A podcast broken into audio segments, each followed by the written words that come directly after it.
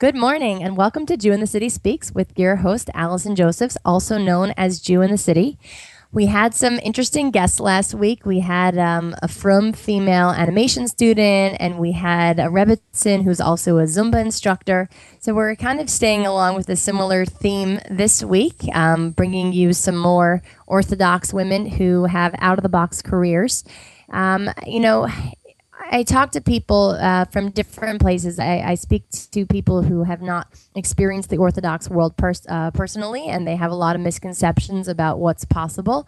And then I've also spoken to some people who are from some of the more closed off elements of the Orthodox world, and they sometimes challenge what's possible or don't believe, you know, what could be possible, or believe that, you know, there's just well, there's this exception there and there's that exception there, and is this really, uh, you know, how many people are there out there like that? So um, I'm not claiming to have any hard and fast numbers. It happens to be that in the communities that I've lived in, there's always been people that have done, you know, interesting outside of the box types of jobs. And um, because we have a, a, network, a social media network with, you know, um, over 10,000 people, it allows us to tap into people from literally every part of the world.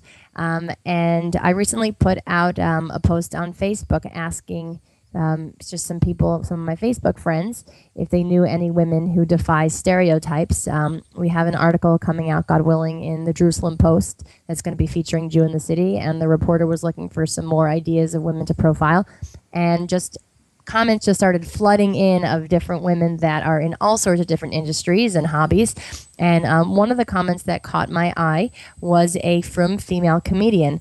Now, when I was a child, um, I was pretty funny, or at least my family told me that I was. And I remember that my grandmother told me that I grew up one day to be a comedian. And um, I guess I try to use my sense of humor in uh, the Jew in the City videos uh, as much as possible. Although I sort of have a secret wish to maybe one day go up and do stand up. Um, especially when I was pregnant, I feel like I had like a, a, nice like a bit going for all the different things I would complain about with pregnancy. But today we have a woman um, who went out and did that. She is a frum female woman who is doing stand up, not just dreaming about doing it. Um, and her name is Joan Weiner. And um, we're going to bring her on the line this morning. Joan, good morning, and thanks so much for joining us. Hi, good morning. Thank you for having me. Our pleasure.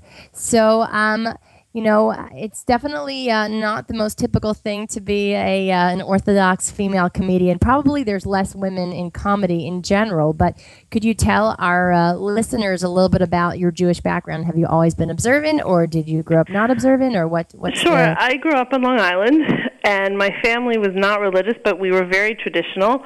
Um, and when I was um, uh, when I was in second grade, my father decided we needed a Jewish education. My brothers and I were sent to HANC on Long Island, and we kind of all got from my brothers wanted to make the house more religious. I kind of got taken along for the ride, and I guess like as a family, we're sort of Baalei Tshuva. But you did it from a young age, though. So really, for much of I your life, I did it from a young age. But you know, it's not really yours until you own it. And I wouldn't say that I personally I consider myself a Baal Tshuva from maybe when I was 20, 21. I, I would feel like even though I was kind of doing it, it didn't really penetrate me until hmm. where I feel like I owned it until much later. Hmm. Anything in particular, any event, or is anything you could speak about? What made the change for you, or? You know, after 12 years of Jewish education, when I finally got out on my own, uh, you know, I think I tried a few different things. I tried both ways, and I it just sort of settled. And like the different, I was in graduate school, and um, I hung out with Chabad a little bit, and the different pieces sort of fell into place where I felt like I had to. I was an adult now. I was a college graduate. I had to either pick a path. Mm-hmm. And so you decided. No, you know, I've uh, I've spoken to teens before, and I've told them that um, you know, even though they're born with it, you know, for the kids that grow up observant, um, they ultimately have to choose it just like the Baal Tshuva does if they want to make it, you know, um, impactful and inspiring and, and living and not just by rote. So, um, right. Totally Don't you think that's true? Anything your parents teach you or your teachers teach you, eventually you have to choose it for yourself for it to be real. 100% and I guess the challenge for a lot of you know parents and educators is how do you inspire the kid to to want to choose it for themselves. So okay, so I, think have, I have young kids, and I think the real challenge is how do you be patient with them while they figure it out. I think you have to trust the process a lot more. It's, sure. it's I don't know. My kids are little, and I'm, it's one of the scariest parts of being a parent. I think.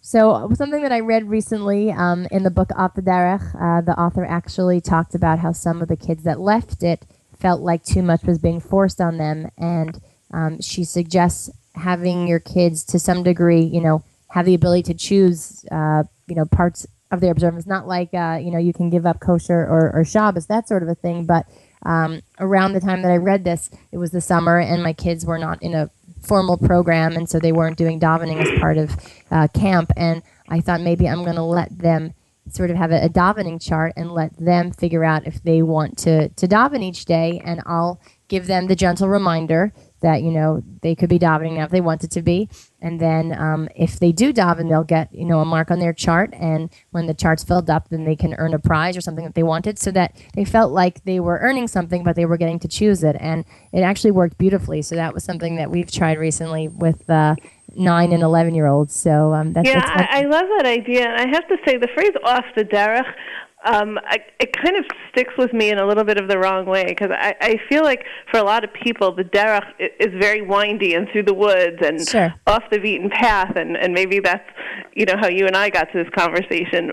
But Right, right. I I feel like when we we make the path too narrow, of course people aren't going to stay on it. I, I I feel like I had to find my own path a little bit, like the way that Judaism was going to work for me, and I think Yeah. that's true a lot of the people that I know.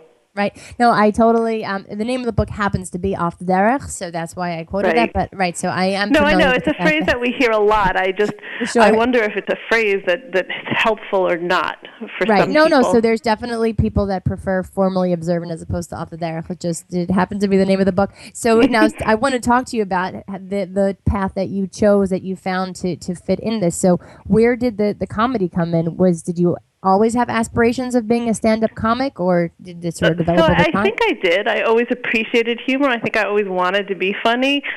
Um, every year, the Jewish Week newspaper in New York does this contest of the funniest amateur Jew in New York. I think it's called. And one year, I just said, you know what? I'm just going to go do this. And my husband thought I was a little bit nuts, and my friends were a little bit worried that I would make a fool of myself. But you know, at some point you get too old to skydive, or uh, you know, I'm not going to climb Mount Everest. So you still got to do something to challenge yourself. And I, I did it, and I loved it. And a year later, I won the contest, and things kind of took off from there. When people heard that, I I started to get gigs and um, having a good time. And so, um, what what informs your material? Where are you getting inspiration? If any of us hosting the show I today might want to um, pursue their dreams of being a stand-up comic. I write down the funny things my husband says and I say them on stage.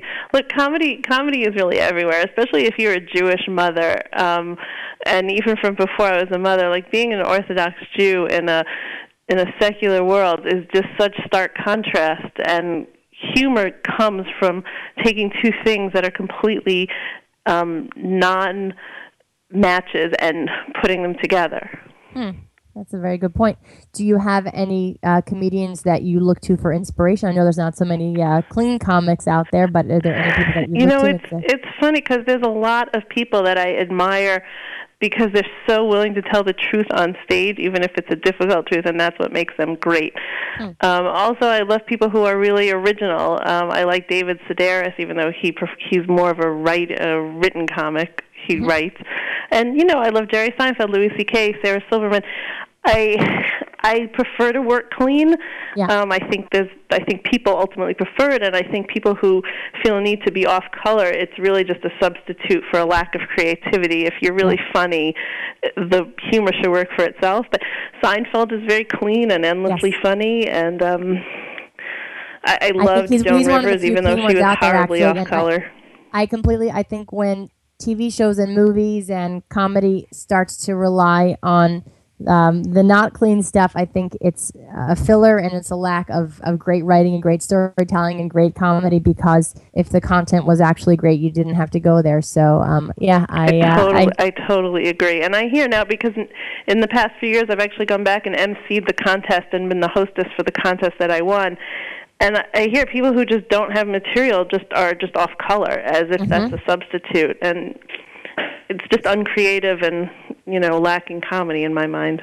what kind of audiences have you performed to? Only uh, Jewish crowds or also secular audiences? So I definitely am better when I'm performing, I think, in front of a Jewish crowd because I can get really niche in my humor and, and make comments about things like cholent pots that secular audiences won't really understand what it's like to have a cholent pot in your sink on a Thursday night. Um, still waiting to get washed from the week before, and Jewish women do. I love frum women, um, mostly because they don't even care if I'm funny. They're usually just happy to be out of the house for the night. yeah. Um, and I, you know, I perform in front of mixed audiences. I've performed in front of secular audiences, but you know, I, I have my niche, and I, I find a lot of comedy in the contrast of being an Orthodox Jewish woman, and um, that's that's who I play best to. I think. And have you ever met any other frum female comedians before? Oh yeah, there are a few. Um, I have a friend in Boston. His name is Marion, who performs um, a lot in England and here. She's from England and now she lives here. There's Ayel at the kosher comic. There are there are a few of us. You know, if when people want to have events and you know you have singer and dancer and singer and singer and then they want Yeah. something else, they think, hey, let's find a comedian. There there's a handful of us. And have you met any younger girls who have come up to you after a show and said, I want to do this now? You've helped inspire me to. You know, uh, I haven't. I would love to meet some. I haven't. Huh. Uh, that's surprising. And uh, do you have any advice for maybe someone who's sitting at home right now who would like to begin their uh, stand up career? Look, I think in general, when people talk about Jewish women who are off the beaten path or who are not stereotypical, I think what we mean is people who don't feel like they have to fit in the mold. So I think whatever somebody wants to do, whether it's being an artist, whether it's telling jokes, um, there's there's usually room for it. You know. Yeah. So I, I think that I wish I would have started, you know, when I was 20 years younger. Of course, I, my life wasn't as funny then. Um, But I, I think you have to have guts. Look, everybody knows when you get to a certain age, it's not the things that you've done that you wish you hadn't. It's the things that you didn't do and wish you had that you regret. Have you had any negative feedback or anyone saying a woman should be doing? You know, it's funny. I haven't because for a long time I was really scared to tell people, and it was uh, it was as close to like coming out of the closet as I, I could imagine. Like where you have to kind of tell people, like, here's something you don't know about me. And I told like a Rebbitzin that I was close to, and certain members of my own family I was really scared to tell. And I've gotten nothing but great feedback because ultimately people love to laugh, and I think instinctively people realize that it's important to laugh when you can. And you're are you part of the Chabad world? Is that where you would classify yourself if you had to box yourself in? Or Um, sort of- I did not marry into that world, and I, I still find a lot of inspiration from Chabad, and I love studying um, Chabad things. And when I really need to be inspired and uplifted, that's where I turn. But I would say my family were more, I don't know, modern Orthodox black something. I don't know. It's interesting because I, you know, I've I've gone to some conversations with people recently about what you can and can't do in different communities, and look, there's certainly certain places where things are more uh, restrictive or there's less out of the box stuff happening. And I guess what it makes me wonder is, do we put ourselves in these boxes? Um, or are they completely external? Or do you know what I'm saying? Like, I think that's just sort of a, a real question. Like, what would happen if some places where people do more vanilla things, if they tried doing out you of the know, I box things? think that we we think that people are a certain way until we get really close and we realize that they're all just people. I I performed and I was asked to perform for very frum Hasidic Satmar women in one of these um places that they go right after they have a baby and I was like, You're gonna bring in a comedian? Like, yeah, like these women are bored. They you know after after they're done at night putting the babies to bed, they they wanna laugh. So uh, when you meet people up close, they're they're really everyone's just people, you know. I recently heard of this like dance club just for women, where women go to just you know because women want to dance, and you can't always Yeah. wait for a wedding to to turn on the symphony music. I I, I think that that.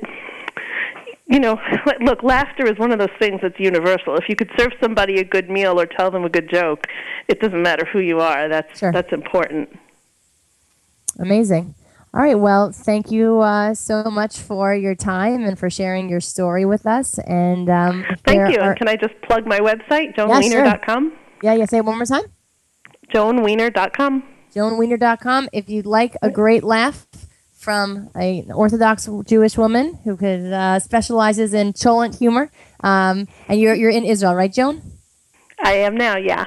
Okay, excellent. All right. Well, uh, check Thank out you her so website. much, and enjoy the snow, New York. Yeah, thanks so much. We we'll try. Have a good day. Bye. And next up, we have some more Orthodox female performing uh, stars on the show today. Um, this group, uh, they are known for their singing, and they are um, a, a, pretty popular Hasidic alt rock band known as the Bulletproof Stockings. These ladies have been featured in the New Yorker, Wall Street Journal, Daily Beast, CBS, Fox, ABC. They were just on an Oxygen episode, AOL, You've Got. They've been um, really uh, played tons of places um, in certainly Jewish audiences, but um, even in something called Arlene's Grocery or something like this. I, for me, I feel a little bit like a loser when I learn about you know cool um, music locations from uh, you know a Hasidic alt rock band, or I learned about pop music from the Maccabeats. But um, I, that's just that's actually how it is. And um, and uh, Perl Wolfe uh, of Bulletproof Stockings couldn't even hold her laughter back. Perl, uh, thanks so much for joining us today. Dahlia will be with us in a few minutes. Um, and welcome to uh, Jew in the City Speaks. Hey, thanks for having me. Sorry, yeah, you're cute. for sure. So, um, you guys have really gotten uh, a ton of press before you came on. We were sort of chatting beforehand. I was saying that uh, there's a principle in Pirkei Avos that mitzvah goreres mitzvah, that one mitzvah leads to another, and PR goreres PR, that more PR leads to another. So, how long were you guys performing and playing before you got that first break? Like, what what what was that road like? First gig or first press? Oh, first press. Oh, so the first press is actually really amazing. Um, we were first mentioned in the New York Daily News within less than six months of even knowing each other. So mm. it was pretty crazy. Like they just called us up. They we had a Lag BaOmer show that was coming up, and they called us up and said that they had heard about it and saw a flyer somewhere. They were doing some piece on Crown Heights, and they were like, a all girl rock band. We've got to feature that in there. So Baruch Hashem, you know, a lot of the press that we got in the beginning was kind of out of nowhere. You know, we had somebody from the New Yorker who was at one of our shows and we had no idea that there was someone from the New Yorker there and they wrote about us and someone tagged me on Facebook and was like, Hey, by the way, you guys are mentioned in the New Yorker. We're like, What? The New Yorker? Mm. That's kind of a big deal. There's like two giant paragraphs all about the band. I was like, Wow, that's that's no joke. So Baruch Hashem. I mean, we've gotten we've gotten a lot of press. Um, you know, we've been featured in a bunch a bunch of things. Even in the first year, you know, of of being a band, I think I think it was the first year we were featured in the New York Post. We were featured on AOL. And you know, when we ask the media outlets where they've heard about us, they just you know this one heard it from Times of Israel, and this one heard it. Actually, someone had told us they heard about us on CrownHeights.info, which was really huh. funny. Like the New York Post was like, "Oh yeah, we read about you on CrownHeights.info." Like, you guys follow CrownHeights.info? Oh my, that's They're like, hysterical. yeah, why not? I was like, great, that's awesome. So Baruch Hashem, you know, um, it's been like growing and growing, but I'd say this last summer, um, when we were featured on the reality show, we had a gig that we had booked at Arlene's Grocery, like you mentioned before, which is a very iconic rock club um, in the Lower East Side, and it was the first show that we had ever booked at a secular venue where they would allow us to allow just women into the audience. I mean, for obvious reasons, you know, everybody has their concerns, which is, you know, if we don't allow men in, maybe the girls won't want to hang out, or maybe they won't drink, or maybe they won't, you know, how can we fill a whole room of women? And we were like, we will prove to you that we can fill this room with women. And Baruch Hashem, we were able to. And so since then, we've been getting more and more calls from secular rock venue saying, "Hey, we heard about your ladies' night. We want to try it here," and it's mm. it's really been awesome. Baruch Hashem. And what did the people from Arlene's Grocery and it just so why? Well, okay, I'm I'm just so hung up on the fact that a a, a, a nightclub is called Arlene's Grocery. I, I saw that it seemed like a big deal, but I, I was like, what what does it even mean? Did they give you feedback like we never knew it could be this cool or this powerful, or did you get sort of? What was Arlene's Grocery's reaction? Yeah, yeah. Saying? Oh, Baruch Hashem, they were really blown away. They had no idea, like we had no idea how many people were going to come to that show. I mean, it's really, it's really amazing. Being on the Oxygen show on Living Different, um, kind of prompted us to put ourselves out there in a bigger way because, you know, they were like, you know, we were all just sitting around discussing, you know, what what is the next move for Bulletproof Stockings. We've been playing shows around Brooklyn, and we played a show in LA, but mostly we've been playing around Brooklyn, a little bit in Manhattan for the couple years that we were together, and we've been producing all of our own shows. So we, you know, find a venue ourselves. We've made venues out of people's homes or flower shops or you know vintage clothing stores and we have to buy a stage we have to pay for a sound engineer lights you know, hire a bartender, whatever uh-huh. it is, depending on what the show calls for. So we put all of the money in ourselves and then pray that we break even with the ticket sales. And so, you know, slowly, slowly we've been getting hired, but it's mostly been private Jewish events. So we were like, we know that we have a product. We know that this is something that secular women will be excited about too. Not just the music, but even just this idea of being in a women's only space and, and having a, a time to themselves to rock out. And especially like in a rock venue, you know, how can we get ourselves out there in a bigger way? So we were kind of brainstorming. We were like, why don't we just go to these clubs and just knock on their door and we'll just keep knocking until someone says yes. So that's right around the time that the uh, reality show came to film us. So they came with us. And it's really funny. Like people are keep asking me, people who are watching the show, they're like, "How much of it is scripted? How much of it is real?" You know, you guys really look like you're actually anxious when you go meet, you know, the owner of Arlene's Grocery or the manager rather. And we're like, "No, that's real. that's really our first time meeting her. We're really actually nervous. We really don't know what she's going to say." And you know, we went to a few places, and and people said no, and Arlene's even said no. But we went out on the streets um, of Brooklyn and we got petitioned together. We just you know, came out with our little clipboards and we were like, you know, we're making women only shows. You know, we just need signatures from women saying that they would support a women's only space and that they would come to the show. And we got a lot of signatures. We emailed it to Arlene's and they were like, okay, these girls mean business. So they were like, it looks good. We're gonna we're gonna give it a go. Let's try it. And even still, Dahlia and I were looking at each other like, okay, we have like 35, 40 signatures, you know, but that's after one day of, of promoting. I mean, we need to get at least 150 people in this room. Wow. And so literally when we walked out on stage that night, we still didn't even know, you know, how many people would be there. But thank God, I mean, they were blown away. The, the people who own Arlene's were like, your music is awesome. The women were loving it. You're welcome back here anytime, and mm. we'll definitely give you a good recommendation. And thank God, you know, we've been getting calls from a lot of different places. So it's just total hashgacha pratis, but no, but I really, still want to say something. It's hashgacha pratis, like there's the divine intervention. But what I want to say to your credit, besides the fact that you're doing what you love and following your dreams, which is amazing, and I think everyone should, you know, do that in some capacity, whether it's their career or it's a hobby or it's some sort of, you know, um, chesed or volunteer thing they're doing you guys are such hard workers. You're pounding the pavement. You're not taking no for an answer. Um, it's it's just to to be an entrepreneur or to have a dream and to not give it up is just so uplifting. I'm just like sitting here like getting the chills as you're telling the story because um, you're not going to be told what you can't do. Really, is what it comes down to. And look at everything that you have achieved because of that attitude. So really, kol hakavod to you both for that. Do you um do you have any stories of any um, non-orthodox women that have come to a show and they've told you how you have changed their perception or perspective on what an orthodox or a Hasidic Jew could be like? Is that anything that ever happened?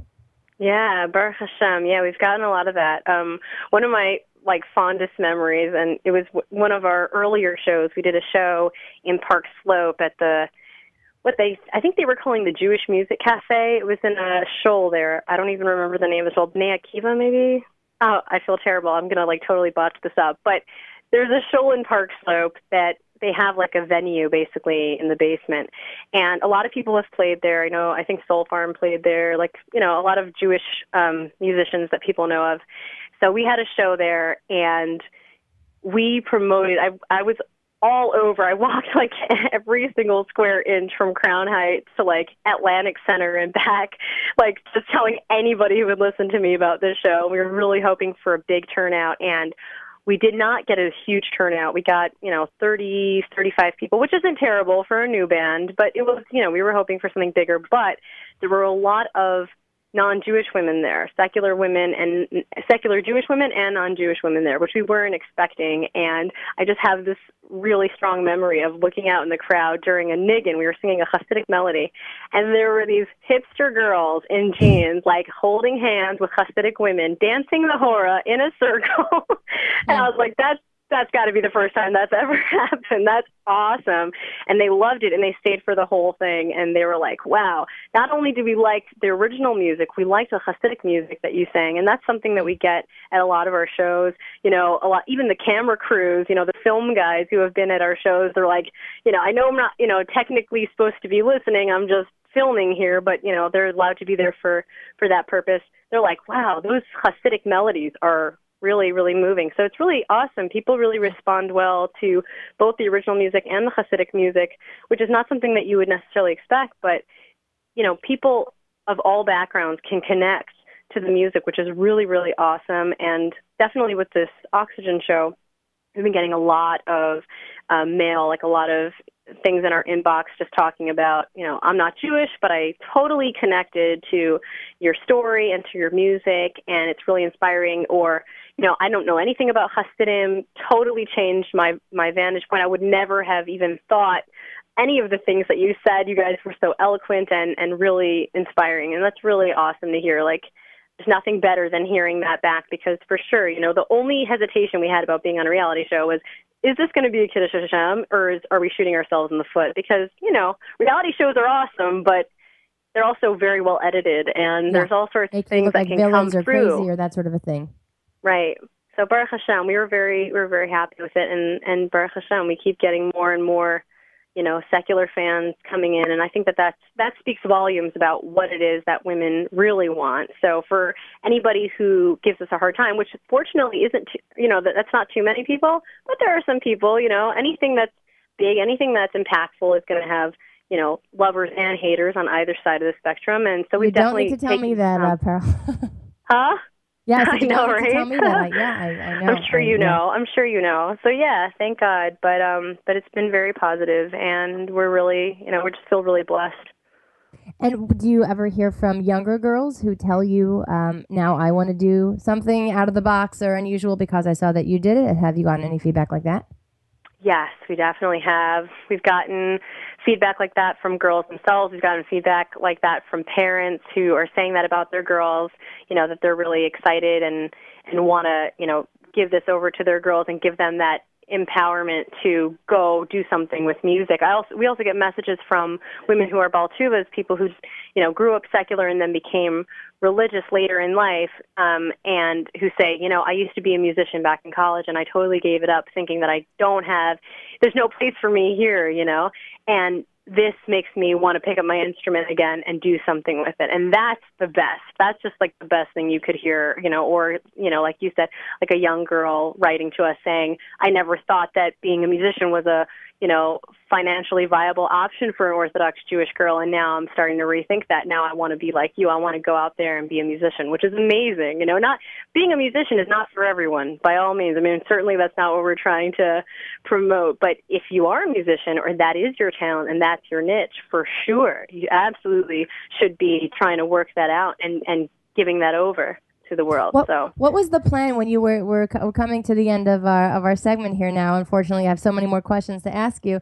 What was the plan when you guys started this? Was this did you think that you'd be on TV and you know uh, featured in the Wall Street Journal, or was this kind of like a hobby on the side? Was this meant to be a, a livelihood? What what was the vision when this began?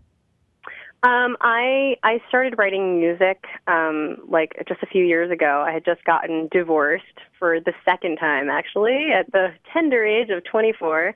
Mm. And Baruch Hashem, like you know, as as as happens with a lot of you know hard times, art sometimes creativity starts to flow, and so the music just started coming right then. I had no idea what to do with it, and Baruch Hashem, like you know, after I spent a few months writing and working on it, it kind of it was almost like Hashem just like gave me the answer. He was like, "Hey, you need to start a women's band and play for women only." And it was like, mm-hmm. "What? That's a crazy idea. Why would you tell me to do that?" I mean, just short of Hashem telling me that, like I can't explain it any other way. So I was like, "All right, well, that's that. You better find me an awesome drummer." And Baruch Hashem, Dahlia, who's an amazing drummer and has a lifetime of experience over me in the music world. You know, is the first, you know, musician that I met and as soon as we met it was instantly clear. Like hmm. for sure this was going to work. For sure we were going to make a big splash some way, somehow. And so we're not actually that surprised about the press. I, I hope that that doesn't come off the wrong way. Like we really trust in the shlichus. We really trust that this is our life's mission. Mission. So it's kind of like it's more like vindication. Like yes, Hashem is telling us this is what He wants. It's not like you know because we have moments when it's a little slower, moments where Sure. people were giving us a hard time, where we started to doubt it. Like, are we getting a little too ahead of ourselves here? Like, do we really have a product? Do we really have something that women want? Are they going to get excited about? it, Or is it Carol, we're, we're just at the end of the know? segment. Could you quickly plug your your um, donation? You're doing a campaign right Sure, now. Yes, you have a sure, yeah. Baruch Hashem. So we are recording our first full-length album. We actually have an EP album of four songs out that we put out just shortly after we met. That's available on iTunes or Amazon. It's called Down to the Top. Has four songs, but we are recording our first full-length album, which God willing will be coming out sometime this year, and we are promoting a Kickstarter campaign in the next month. So if you go to Facebook and like our page, Bulletproof Stockings, it's two words, Bulletproof Stockings. Uh, like our page, you'll get all the updates. Kickstarter campaign is going to be launching very soon, and we're definitely, you know, looking for support. We're trying to raise money to put this album out there, and we think it's going to be awesome. So if you like what you hear, we'd love all the support we could get. Thank you so much. Thank you for joining us today. We are out of time. Um, really so uplifting and amazing, and I hope you're inspired, everyone at home, just like I'm feeling right now. Have a great day. Oh, Baruch Hashem, thank you.